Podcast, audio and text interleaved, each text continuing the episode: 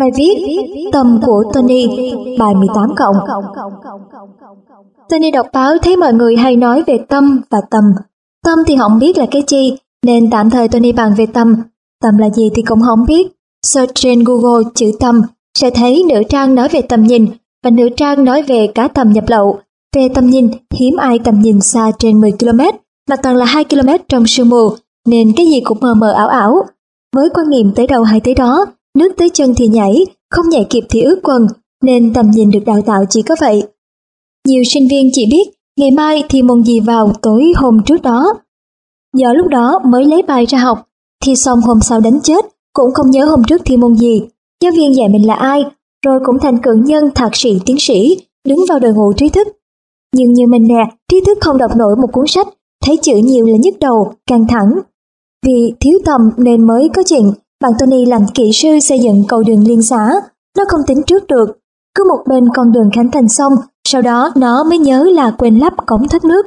Đèn lật lên để làm, xong trải nhựa lại. Vài tháng sau, nó lại nhớ ối trời quên đi ngầm cáp viễn thông rồi tụi mày ơi.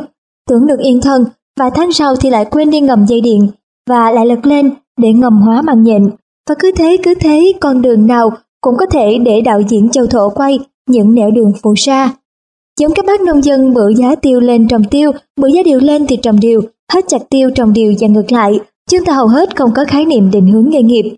Thế nghề nào hot là đăng ký học. Năm nay đổ xô kinh tế, năm sau đổ xô học bưu chính diễn thông, năm sau lại là tiếng Nga, tiếng Pháp rồi qua du khách Nhật qua Đông. Chúng ta cứ thấy lại đổ xô đi học tiếng Nhật. Đổ xô là động từ phổ biến, nên kết quả đầy xô, xài hoài hỏng hết. Nên đào tạo nghề này chứ ra bằng nghề khác học ven chương ra làm xuất khẩu, tốt nghiệp cơ khí làm ca sĩ, hoặc múa thì ra làm giám đốc, hoặc sư phạm ra bán bảo hiểm, hoặc bác sĩ ra bán thuốc tây, hoặc Harvard giờ về bán phân. Bạn của Tony là một thời giảng ở một trường kinh tế cho biết, một cái slide giảng hoài bao nhiêu năm vì sáng dậy, chiều dậy và tối dậy, thời gian để ăn còn không có, nên giờ vẫn cứ ra rã dân số nước ta là 80 triệu người, tỷ giá trong môn tài chính vẫn là một đô, ăn 15.000 đồng, hay có giảng viên môn điện tử vẫn thao thao định nghĩa. Điện thoại là một thiết bị thu nhận tín hiệu âm thanh dùng để nghe nói, trong khi sinh viên ngồi dưới đứa nào cũng 3G, đứa là chat, đứa là ngủ, đứa là chơi game.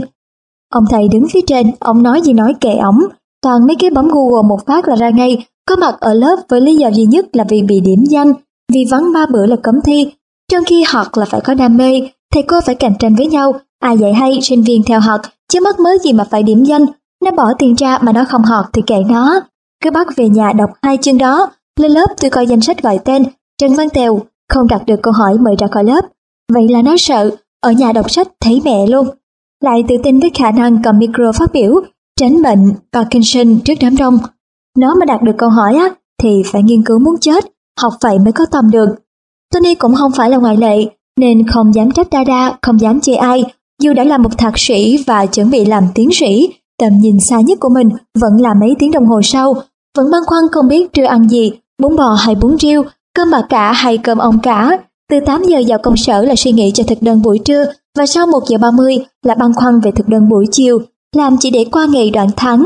Căng thẳng nhất là hôm nay không biết lấy cái gì của cơ quan, bữa thì ăn cắp thời gian đi cà phê, bữa thì ăn giấy, bữa in tài liệu cá nhân đem về đọc, bữa thì ăn điện thoại, lấy điện thoại cơ quan nấu cháo di động với bạn bè, tiền chua mà. Hào hứng suốt ngày, search trên mạng xem ca sĩ A, diễn viên B, rồi bộ phim nào mới ra, cửa hàng thời trang nào mới mở. Đầu óc căng thẳng và đầy lo toan, cho thí sinh X có thể bị loại ra khỏi chương trình dòng hát Việt tối nay trên TV. Tối đến, nếu không dán mắt vào TV, là lăm lăm cái di động để nhắn tin bình chọn chuyện hát hò, thì Tony sẽ lượn xe máy đi trà chanh chém gió, ngồi vỉa hè, uống ly nước 10 ngàn và vung tay chém gió phần phật. Hoặc vừa xem TV vừa mở laptop, vừa ôm iPhone lên Facebook, sẽ nhảy vào comment mắng ông D không có tầm nhìn, chửi bà E vì phát ngôn ngớ ngẩn, dè biểu ông F, nói sai về kinh tế vĩ mô, đăng status toàn là chuyện lớn. Không có tin nào mà không nhảy vô comment cho được. Vì bị ức chế cả ngày ngồi ở công ty hay quán cà phê, rảnh quá không nói được gì, nên tranh thủ ném đá giấu tay trên mạng. Bài chính chả bao giờ đọc, thấy chữ nhiều làm biến, chỉ đọc comment thôi. Comment qua lại rồi cãi lộn, hẹn offline ra quánh nhau luôn.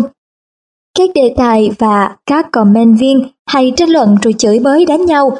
tao ăn thịt chó sao mày không ăn, bảo tồn giá trị văn minh lụy trai làng cho trí thức trong thời hội nhập, hay nước Việt Nam ta lớn hay nhỏ.